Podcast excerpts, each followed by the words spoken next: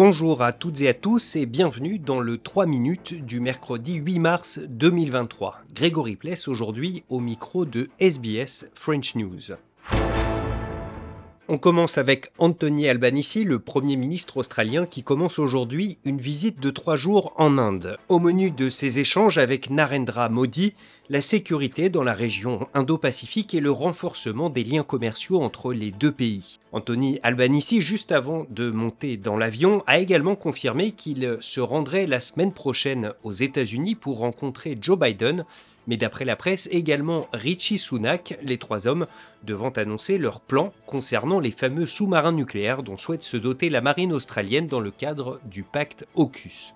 Et pendant ce temps-là, à Canberra, le libéral Dan Tehan, ancien ministre de Scott Morrison, n'a rien trouvé de mieux à faire que de reprocher au Premier ministre un trou dans le drapeau surplombant le Parlement. Parliament House is the home of Australian democracy. Parliament sits here, heads of state come to meet with our Prime Minister here. But Parliament will sit today under a flag that flies above Parliament House with a gaping hole in it. I hope Prime Minister Anthony Albanese will be able to fix this before Parliament sits today. We need to have pride in our institutions, we need to have pride in our Parliament, and we need to have pride in our flag. En France, les syndicats saluent une mobilisation historique. Plus d'un million de personnes sont descendues dans la rue hier pour manifester contre la réforme des retraites, selon le ministère de l'Intérieur.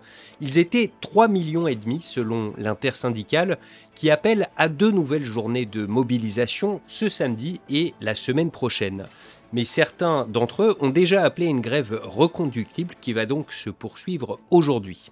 Le point sur cette journée de manifestation avec Pierre Olivier pour Radio France Internationale. Ironie de l'agenda parlementaire, ce mardi, la manifestation parisienne s'est terminée aux alentours de 19h, quelques minutes avant que ne débute l'examen du report de l'âge légal de départ à la retraite par les sénateurs. Un examen qui vient clore cette sixième journée de mobilisation très suivie partout en France.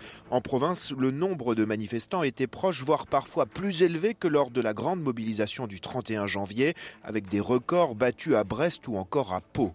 À Paris, ce n'est toujours pas ce mardi que syndicats et forces de l'ordre se mettront d'accord sur les chiffres. 700 000 manifestants dans la capitale selon la CGT, 81 000 selon la préfecture. Cortège parisien qui aura d'ailleurs été marqué par quelques heures entre un millier d'éléments violents et la police. Quelques tensions également à Nantes ainsi qu'à Rennes.